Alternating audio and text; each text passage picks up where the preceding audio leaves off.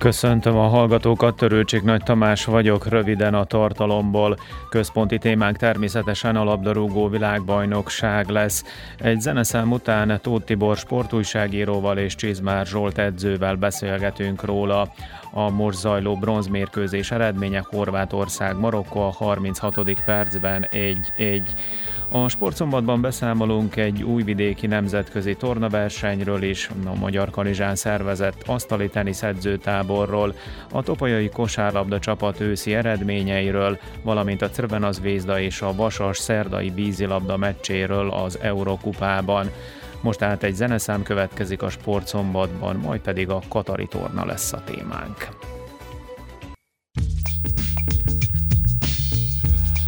Most játszák tehát a labdarúgó világbajnokságon a bronzmérkőzést a 40. percben Horvátország Marokkó továbbra is 1-1.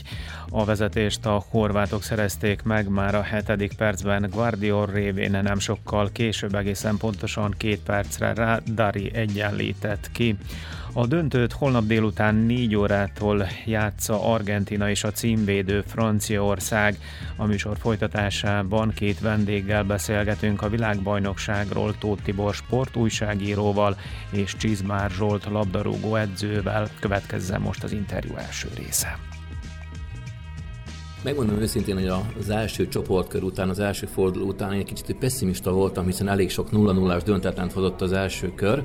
Ugye emlékszünk, hogy négy éve Oroszországban a 37. meccsen született meg az első gól nélküli döntetlen, de ahogy ugye élesedtek a küzdelmek, élesedtek a mérkőzések, úgy azért egyre inkább a csapatok is belelendültek, gólok is egyre inkább estek, és így a végeredményben azt mondhatom, hogy nekem eddig ez a világbajnokság, nem azt mondom, hogy eddigi pályafutásom legjobb világbajnoksága, 86 óta követem a foci vb de, de ott van az első háromban mindenképpen. És még nem is láttuk a bronzmeccset és a döntőt. Zsolt?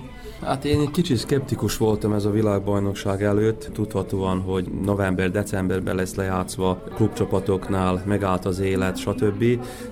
És ahogy a Tibi is mondta, tényleg a csoportmérkőzések során elég sok volt a 0 0 döntetlen, viszont ami pedig az utolsó fordulót illeti, én nem emlékszek világbajnokságra, hogy ekkora harcok lettek volna a, a továbbjutásért, ugyanis ez már teljesen egy matematika volt.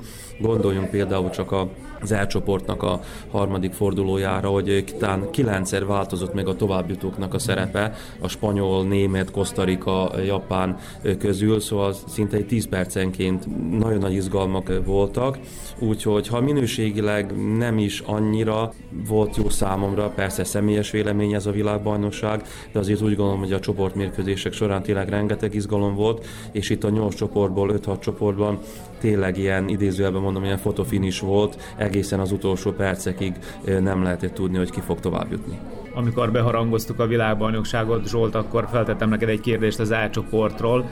Úgy vezettem fel, hogy abból a csoportból lesz a legkönnyebb megjósolni, hogy ki jut tovább. Én Spanyolországra, illetve Németországra gondoltam. Te pedig azt felelted meg, hogy azért várjuk meg azt a japán-német mérkőzést, hogy mi fog történni, mert a japánok elég szívósak, harciasak, küzdelmesek, és hát neked lett igazad, Japán nem, hogy Németországot, hanem aztán Spanyolországot is megverte. Mit szólsz a japán csapathoz? Csak még annyit szeretnék hozzá hozzátenni, hogy azért úgy gondolom, hogy ez tényleg nem is azt szeretném mondani, hogy a meglepetések világbajnoksága volt, de ezt tehát azért többször is leszögeztük, hogy egy nagyon kiegyensúlyozott VB lehet, még az elején, amit mondtunk, és hogy szinte bárki bárkit legyőzhet. És ez a csoportmeccsek során én úgy gondolom, be is bizonyosodott. Ami pedig Egyetlen ezt a... csapat sem nyerte meg mind a három csoport mérkőzését, ez is kuriózum. Így van, tényleg nagy körbeverések voltak, és hát itt ez a német-japán mérkőzésnek az volt az érdekessége, ezt a német válogatott szerintem már háromszor lezárhatta volna, tényleg egy agyonnyert mérkőzésről volt szó,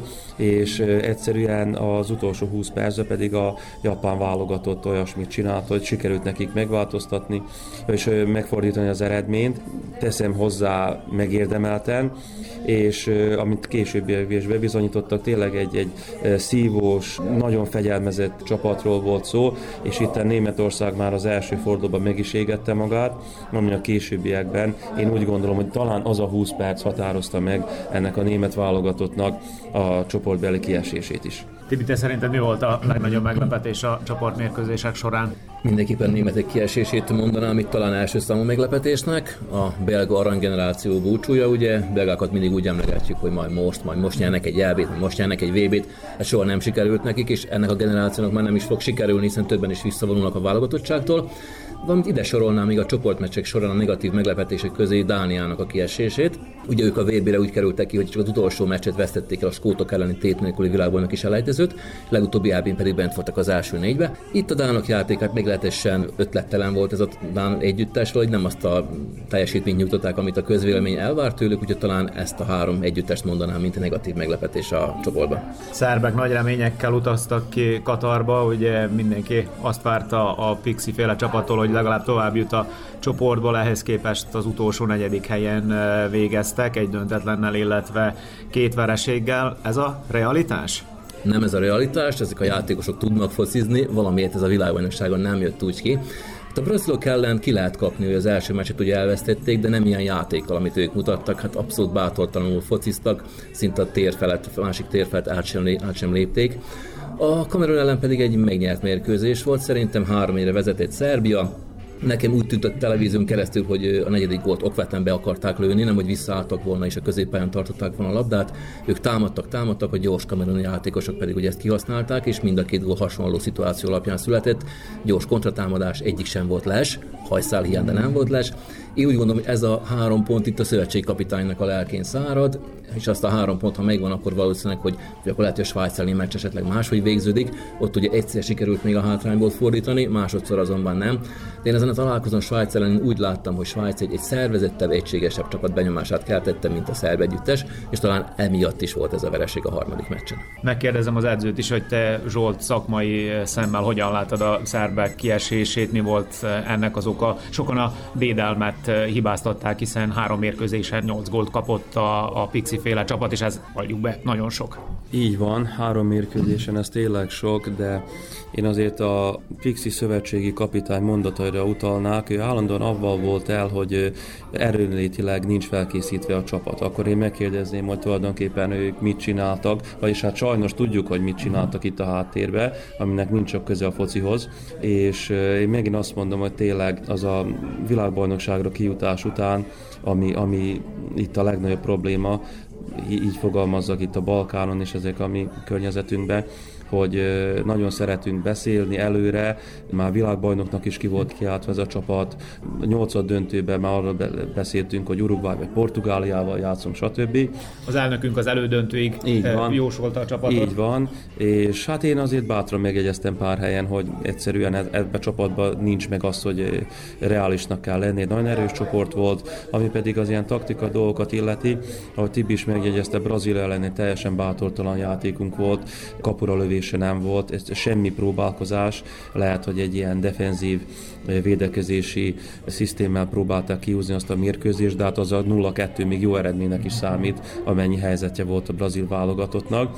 És akkor jött egy nagyon érdekes nyitott mérkőzés Kamerun ellen, megkockáztatom, lehet, hogy a csoportmeccsek egyik legérdekesebb mérkőzése volt, és tényleg sok fordulat volt rajta. Nátet Titan Pixi szövetségkapitányt azért hibáztatták, hogy három-egy után miért nem lehet egy kicsit visszaállni, kicsit lezárni a mérkőzést. Holott én úgy gondolom, hogy itt a cseréknél is igaz, hogy voltak sérülések a csapatba, azt hozzá kell tenni, de én úgy gondolom, hogy itt a, a cserék se nem voltak jól megoldva, és három-egy után túlságosan nyitottan játszott ez a csapat. Lehet, hogy ők még szerettek volna gót lőni, keresték a negyedik, ötödik gót, csak viszont ha visszanézzük a két kamerinunk gólt, akkor lássuk, hogy tényleg nem, hogy a les határól, hanem itt már milliméterek számítottak, hogy les vagy nem les volt abból az akcióból, de a belső védők közt ilyen 20-30 méteres szabad területek voltak, amiben hihetetlen, hogy a ezen a szinten tudnak ekkora hibákat csinálni, és itt tulajdonképpen egy autóbusz átfért volna ezeken a területeken, nem pedig a gyors kameruni támadók, és szinte mind a két gól úgy született, tényleg óriási védelmi hibák voltak, lehet, hogy kicsit le kellett volna nyugtatni a csapatot, mert én úgy gondolom, hogy ott ment el a továbbítás azon a, azon a mérkőzésen. Hát ebből csak tanulni kell, teszem hozzá elég jó ez a csapat. Vannak itt minőségi játékosok, csatásor, a támadósor az sokkal minőségesebb, erősebb, de azért itt a védelemben is vannak olyan fiatal játékosok, akik, hogyha helyén kezelik a dolgokat, vagy jól lesz velük dolgozva, akkor a jövőben lehet majd rájuk számítani. Még én úgy, úgy gondolom, hogy kicsit nem volt ez a csapat felkészítve az ilyen torna mérkőzésekre, mert mégis azért ez egy világbajnokság, talán itten ez a, ez a túl nyitott, túl nyitott játékuk három egy után Kamerun ellen, az megbosszulta magát, főleg ez, hogy rengeteg terület lett adva az ellenfélnek, Kamerun javára legyen mondva, hogy ezt tényleg kegyetlenül ki is használták. Szerbek után beszélgessünk egy kicsit a horvátokról. Modricsék négy éve világbajnoki döntőt játszottak, ennek ellenére nem tartoztak a szűk favoritok közé, bár is a szakértők többsége szerint. Ehhez képest Horvátország ismét elődöntős volt a VB-n története során immár harmadik alkalommal, igaz, hogy a fináléba nem sikerült bejutni, de azt hiszem, hogy minden dicséretet megérdemelnek a horvátok. Egyezem veled, a horvátok valóban minden dicséretet megérdemelnek. Ugye ez egy picit gyengébb csapat, mint négy éve ezelőtt, hiszen nincs már egy így, nincs már, nem is tudom ki van, Rakitic, ugye ő is hiányzik a csapatból. A horvátok a csoportban azért nem voltak olyan túl meggyőzőek, két 0-0-ás döntetlen értek el, majd Kanadát egy nagyon szép játékról, hogy a második fordulóban legyőzték 4-1-re. Majd utána jött ugye a a horvátoknak a további 8 döntő és a negyed döntők, ugye két 11-es párbajjal sikerült nekik tovább menni, és hogyha megnézzük az oroszországi vb ott is jó néhány találkozón a büntetőkkel jutottak tovább, plusz a hosszabbításban. Úgyhogy a horvátokat, ők illetve erre specializáltak, és, és nagyon mentálisan a horvátok nagyon ott vannak, és nagyon-nagyon helyén vannak ezek szerint, hogyha mindig győztesen tudtak kijönni ezekből a, ezekből a találkozókból. Hát Argentina ellen talán kicsit sok is ez a 3-0, mert a horvátok nem kezdték rosszul a találkozót, talán többet is birtokolták a labdát. A... Szerinted 11-es volt? Igen, ezt gondoltam, hogy megkérdezni, hogy 11-es volt, én is gondolkodtam rajta, nem tudom őszintén mondom. Lehet így nézni ezt így is, meg úgy is. Ugye a horvátok azt mondták, hogy nem volt 11-es, majd Matteo Beusán korábbi neves játékvezető, horvát játékvezető bent volt a stúdióban, és ő azt mondta, hogy de ez 11-es volt, és, és ezt be kellett a bírónak fújni. Úgyhogy lehet, hogy neki volt igaza, nem tudom. A horvátok a 2018-as VB-n három párharcot nyertek meg hosszabbításban, most kettőt mind a kettőt 11-es párbajban. Lehet ezt csak a szerencsére írni, vagy azért a felkészülés és a pszichai állapotnak van valami közelhez, kérdezem Csizmár Zsoltot. Hát én úgy gondolom, hogy is is, de viszont Tibi mondatához szeretnék még hozzátenni egy-két dolgot, és egyezek is vele, hogy tényleg mentálisan és fejben ez a horvát csapat nagyon erős. Azt már a, mér, a csoportmérkőzések során is bebizonyították, és tudták, hogy papíron sokkal gyengébb kerettel érkeztek még Katárban, de akkor is nagyon jó megtudták. Tényleg egy olyan célfocit játszottak, hogy minden pillanatban amit kell, azt csinálták, és óriás önbizalmuk volt. Na az, hogy a, ezek a büntetők, hát láttuk Oroszországban is, és láttuk itt is, hogy meg tudják nyerni ezeket a büntető párbajokat. Ide biztos, hogy tényleg nagyon-nagyon magas szintű pszichai felkészültség kell, és ö, teszem hozzá önbizalom is. Úgyhogy én nem írnám annyira a, szerencs- a szerencsét meg kell dolgozni, a szerencsét azt ki kell érdemelni, és én úgy gondolom, hogy ez a horvát válogatott ebben a pillanatban megérdemelte, hogy a legjobb négy közé kerüljön, és szeretném csak egy dologra kitérni, Japán elleni mérkőzésen fizikailag rettentően el volt fáradva ez a horvát válogatott, mert azért a japán válogatott, tegyük hozzá, fizikailag jó erőnlétbe érkezett ide, és a bírói lefolyás után, mielőtt kezdődtek a hosszabbítások, akkor Dáli szövetségi kapitány Mateo Kovácsicsot és Modricot odahívta magához, és annyit közölt velük, hogy ameddig bírjátok, csináljátok százszázalékosan, és ahogy elfogy az erő, rögtön szóljatok. Ez most lehet, hogy nem szó szerint így ment, de látszott az ő párbeszédükön, és utána a 97. percben eljött az, az a pillanat, amikor mindketten maximálisan kifáradtak, egyszerre jöttek le a pályáról. Ezek azok a dolgok, ahogy egy szövetségi kapitány megmutassa, hogy kinek van autoritása, mert azért legyünk őszinték, ha fordítva például a szerválogatottnál ilyesmi lett volna, akkor ott kiütött volna rögtön a balhé. Már balhé lett volna, akkor itt már szövetségi kapitányváltás lett volna rögtön. Egyszerűen Dálit Mester ezt megmerte húzni, később ebbe persze meg is nyerték ezt a büntető párbajt. Én úgy gondolom, hogy azért a horvátok tettek azért, hogy ide egész eddig elkerüljenek. A japánokról már beszéltünk, mint meglepetés csapat, a torna igazi meglepetés csapata azonban Marokkó, amely egy 0-0-ás döntetlennel kezdte a tornát éppen Horvátország ellen, és hát utána a Hakimiék bejutottak egészen az elődöntőig, ugye a kieséses szakaszban búcsúztatták Spanyolországot, majd a Ronaldo vezette Portugáliát, első afrikai csapatként a legjobb négy között vannak. Mit szólsz a marokkóiakhoz, Tibi? Nem vártam tőlük ilyen jó szereplést, ha bár a szövetség kapitány Valid Regregui a világbajnokság előtt azt mondta, hogy világbajnokok leszünk. Én is mosolyogtam akkor ezen a kijelentésen, még szerintem nagyon sokan mosolyogtak ezen a kijelentésen. Hát Marokkó nem játszik szép focit, ezt látjuk mindannyian. Hát ők hat emberrel védekeznek, előttük a másik négy ember szintén védekezik, úgy szűrőt játszik, és ellentámadásokból szerzik a góljaikat, ellentámadásokra alapoznak. Ugye azt tudni kell, a szövetségi kapitány Wahid Halihodzsittól augusztusban vette át a, a csapatot, és az elődöntőig nem kaptak olyan gólt, amit, ő, amit az ellenfél szerzett volna, hanem ugye Kanada ellen kaptak egy gólt, de az is olyan gól volt. De viszont láthattuk az elődöntőben, amikor elég korán hátrányba került Marokkó, akkor ki kellett nekik egy kicsit azért nyílni, támadtak is, helyzeteik is voltak, tehát tudnak ők támadó focit is játszani, ha akarnak. És a... Azért tegyük hozzá, hogy vannak kitűnő játékosaik, akik a legjobb európai csapatban fociznak, ugye Hakimi a Párizsban, Mazraoui a Bayernben, Ziyech a Chelsea-ben, tehát ott vannak a legjobb európai klubcsapatokban, tehát hogyha ilyen szemszögből nézzük, nem, talán nem is akkora meglepetés az ő eredményük. Nem akkora meglepetés, ez szerint, amit te is mondasz, viszont ők vagy úgy kiestek kiestek az esélyesek látóköréből, ha bár minden játékosok itt van Európában, és ahogy mondod is, egy jobb, jobb csapatokban, nagyon jó csapatokban, nem vette lehet őket senki komolyan így előtte, hogy majd milyen messze eljuthatnak, de úgy gondolom, hogy megérdemelték a négybejutást mindenképpen, ha bár nem játszottak szép focit, de ez, ez lett a maximum számukra, úgy gondolom, megmondom, hogy örök, hogy nem kerültek döntő, örök, hogy egy ilyen klasszikus döntő lesz. Döntő vasárnap délután 4 órakor kezdődik, tehát Argentina és Franciaország között. Messi vagy Mbappé, Dél-Amerika vagy Európa, Franciaország vagy Argentina, ki lesz a nyerő csapat? Hát lehet, hogy egy-két szóval lehetne választani, válaszolni, hogyha a Messit megfogják a franciák, mm. akkor, akkor Franciaország. Ha Messit hagyják ugyanígy élni, ahogy eddig élt a mérkőzéseken, és ahogy minél, ahogy minél több meccset lejátszik a válogatottba, hogy közeleg a VB vége Messi egyre jobb teljesítmény nyújt. Hát, hogy ezt a horvát gyereket, a Guardiolt, hogy a 100 milliós játékost, hogy megforgatta, az, az valami brutális volt.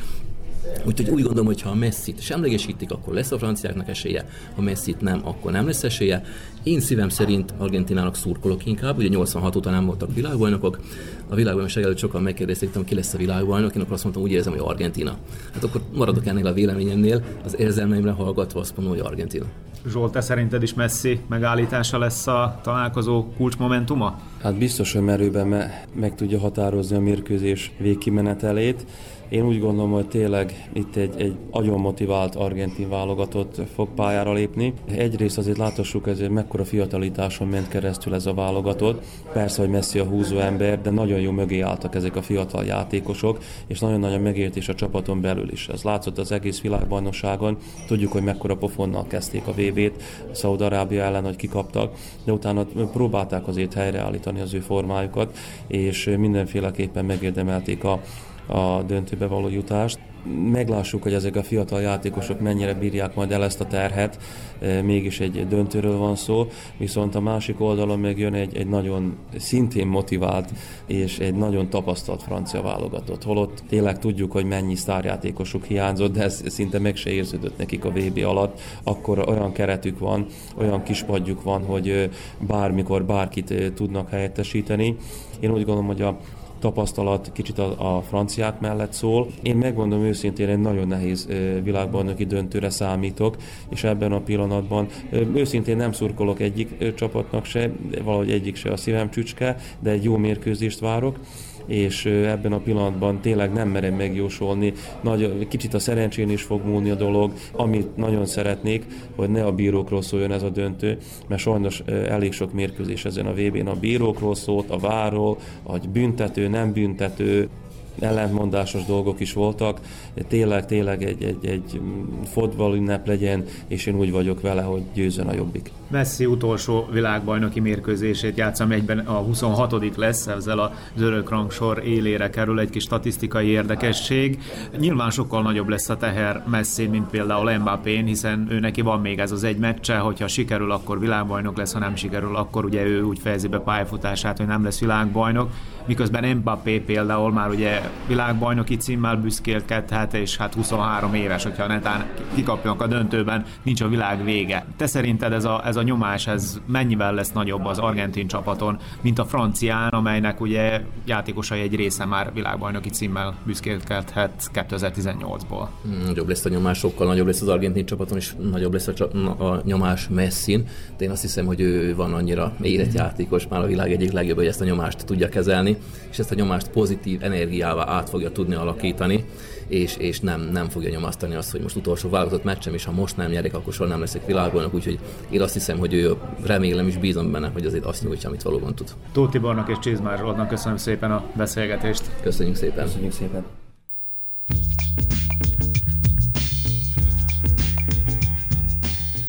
Megkezdődött a második félidő a labdarúgó világbajnokságon, a Horvátország-Marokkó bronzmérkőzésen a horvátok 2-1-re vezetnek, a második góljukat Orsics lőtte az első félidő hajrájában.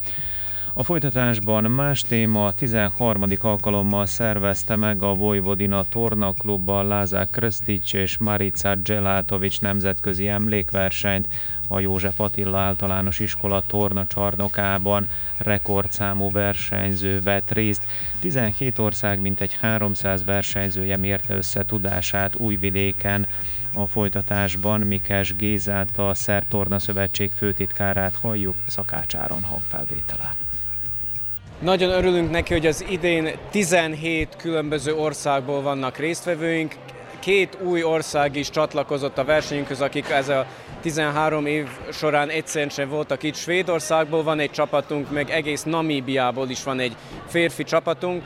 Rengeteg jelentkezőnk volt, a férfi mezőnyben 150, közel 150 versenyzőnk van, a lányok mezőnyében még közel 140 versenyzőnk van, úgyhogy Igazából ez lenne a legjobb, legnagyobb változás nem csak a tavalyi évhez képest, hanem az egész verseny, egész történelménekben is, hogy az idén rekordszámmal vannak a résztvevő országok is, csapatok is, meg a, a, a maguk a versenyzők is. Szóval hát 45 különböző csapatunk van. Kezdetétől fogva az alsóba és a fiatalabb korosztályra fókuszáltunk, szóval itt is fiatalabbak, ugye 10 éves körüliek, és a fiúk isnál és meg a lányoknál is 10 plusz, szóval akár 20 éves versenyzők is vannak. Na most a legtöbb versenyző itt a 10 és mondjuk rá 15-6 éves korosztályból vannak, és hát mivel ez is volt a célunk, hogy ilyen ifjúsági verseny szervezzünk, nagyon is örülünk ennek az ilyenfajta létszámnak, és hát a Szerbia még a régió versenyzőinek még épp ez a legnagyobb jelentőség is nekik, hogy nincs ilyen sok verseny, épp az ilyen alacsonyabb korosztályoknak, meg fiatalabbaknak nincs olyan sok verseny se Szerbiában, se a régióban, se egész Európában, akár az egész világon is nincs sok verseny, így ez a serdülőknek, az alsóbb korosztályoknak egy nagyon jó előkészítő és egy bevezető verseny az egész elit és az élsport torna mezőnyében a, versenyekhez. Mihó Kádám, a budapesti Honvéd utánpótlás csapatának a vezetőedzője azt mondta, hogy nagy örömmel jöttek el Újvidékre a Vojvodina Torna Klub által szervezett versenyre. Hallgassuk meg, mit mondott. A Budapesti Honvéd Sportegyesületet képviseljük. A Mikes Géza, a Szerb Torna Szövetség főtitkára hívott meg minket, illetve a klubomat hívta meg személyesen erre a versenyre, úgyhogy most a Honvéd torna szakosztályával tudjuk reprezentálni a magyar, magyar küldöttséget, és azon belül is a férfi tornászokkal. Mi ebben az évben vagyunk itt először, a legfiatalabb tornászainkat hoztuk el, akiknek ez volt az első nemzetközi megméretetése.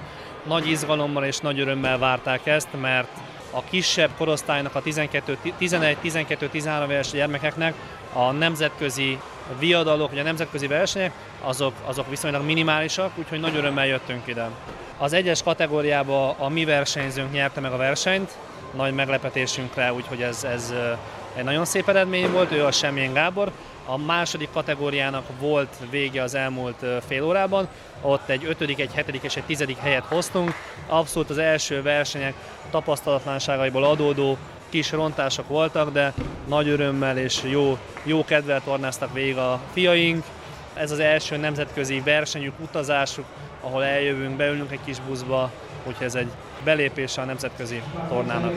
A folytatásban asztali tenisz a Vajdasági Szövetség edzőtábor szervezett Magyar Kanizsán, amelyen nem csak szerbiai, hanem horvátországi fiatalok is részt vettek. Csupriló Zoltán riportja következik. Három edző vesz részt a tábor munkájában a meghatározott program szerint. A Magyar Kanizsai Asztali Teniszklubnak minden adottsága megvan, hogy egy ilyen jellegű tábort be tud fogadni, mondta el a klub elnöke Hegedűs Ferenc. Teremnek a fölszerítségnek megvan ahhoz, hogy ilyen és ettől még komolyabb táborokat is szervezzenek. Borítás, amivel a termék rendelkezik, ez az egyik kulcs, mert a legtöbb klubnak ilyen Karaflex nevű borítása nincs, és ez a, ez a legjobb a, ehhez a játékhoz. Termeink adottak, öltöző, tuskabin, minden adott. 12-től 18 éves korosztályú gyermekekkel folyik a munka, és ez az alap a legfiatalabbaknak kedvez, hiszen nekik csak egy dolog hiányzik, és ez a minél több edzés, mondta el Daniel Toader, a Slave Kovacsicai asztali teniszklub edzője. Ovo je najlepše, najlepša slika ez a legszebb kép, amit küldeni tudunk. Itt Magyar Kanizsán jöttünk össze a négy napos felkészülésre az opátiai és a szarajevói sportolókkal, ahol összesen 20 fiú és lány van jelen. Nagyon jó itt a szervezés, ha bármi a Vajdasági Asztali Tenisz Szövetséggel minimum évente kétszer rendezünk felkészítő edzéseket itt, mivel a klub igazi házigazda. Diana Havela, a Dolina Padina asztali teniszklub versenyzője, míg Leona Kafadár, a Strudocsi asztali teniszklub versenyzője Riékáról érkezett. Voltam már itt többször Magyar Kanizsán felkészülésen, ami nekem nagyon tetszik, hogy itt jó a fogadtatás és a társaság. Nagyszerű a hely is az edzéseknek. Én öt éve vagyok asztali terénszező, de most vagyok még csak 14 éves. Most kadett korosztályban játszok, ahol a második vagyok a ranglistán, de játszok a junior korosztályban is. Itt nagyon jó, hiszen erősen edzünk, amivel nagyon elégedett vagyok. Öt éve asztali tenészezek, és ez a felkészülés sokat jelent, mert tudok edzeni, más, nem megszokott ellenfelekkel. Naponta két edzés folyik, mint egy öt órában, mivel ez elengedhetetlen a fejlődéshez, mondta az edző, majd hozzátette, hogy a cél az európai élvonal.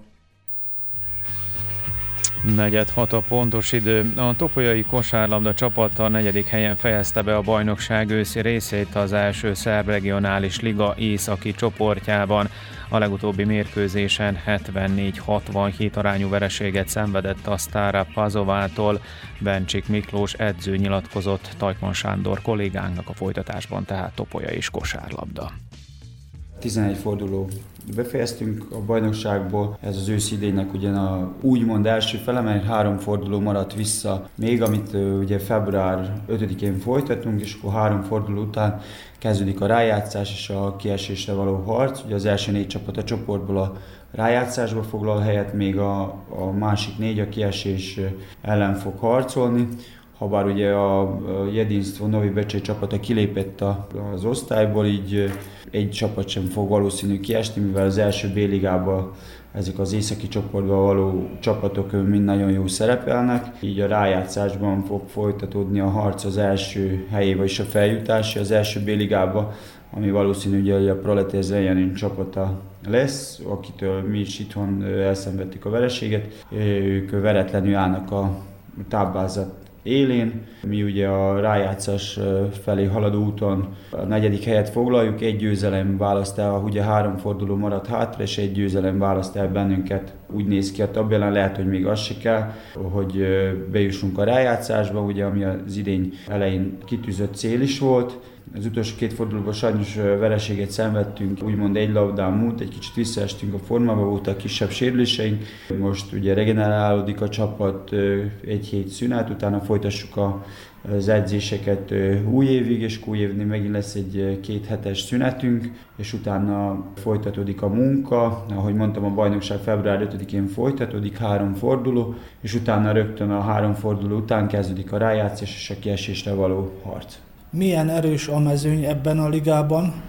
Ahogy mondtam, nagyon kiegyenlítődött a mezőny, nagyon kiegyensúlyozott, nagyon szoros mérkőzések van, ahogy mondtam már, ugye a Proleters legyen az egyetlen csapat, aki úgy kiemelkedik, de velük is nagyon kiegyensúlyozott harcot vívtunk, de valószínű, hogy ők lesznek azok a csapat, akik úgy kiemelkedik a mezőnyből, és akik a végén ugye elsőként fognak beérni a célba, és vissza fognak jutni az első B-ligában.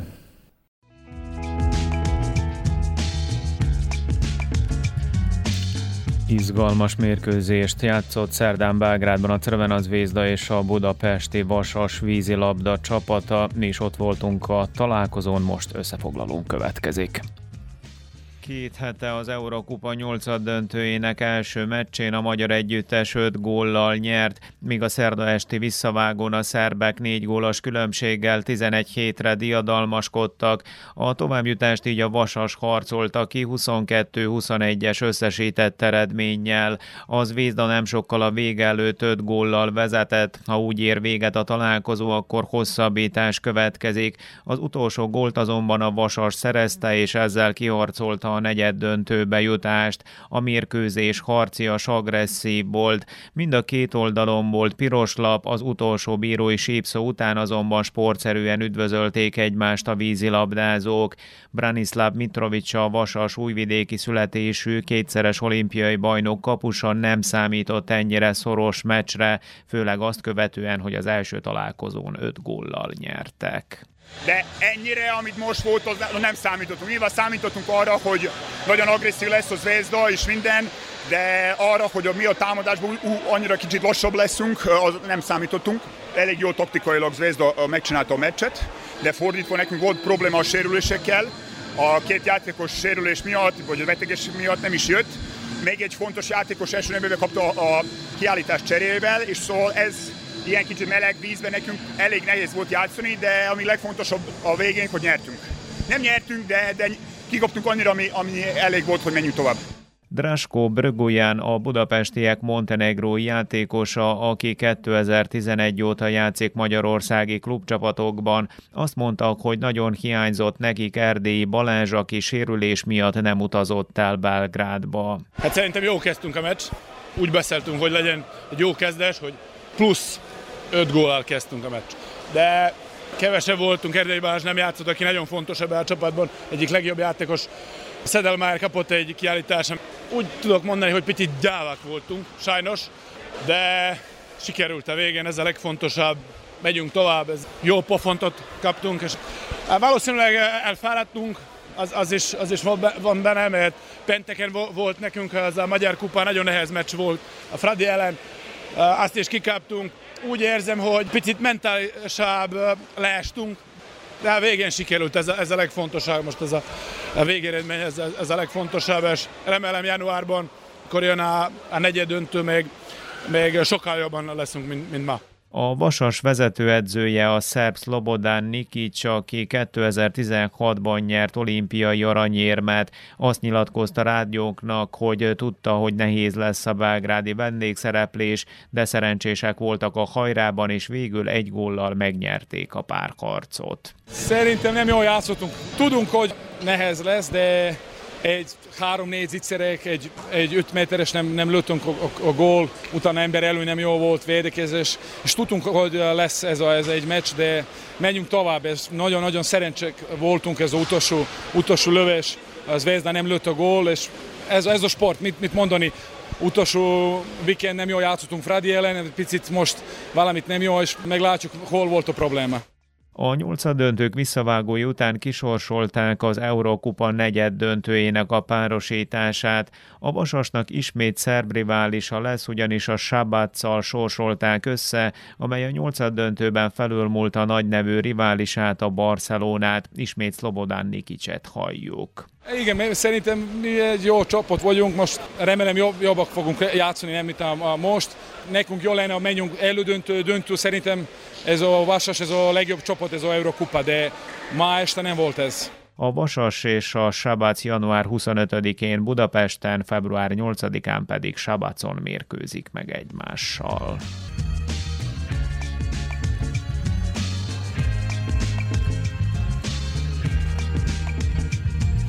A Horvátország-Marokkó mérkőzésen továbbra is 2-1 az állás, tehát Horvátország vezet a labdarúgó világbajnoki bronzmeccsen a döntőt, majd holnap délután 4 órától játsza Franciaország és Argentína.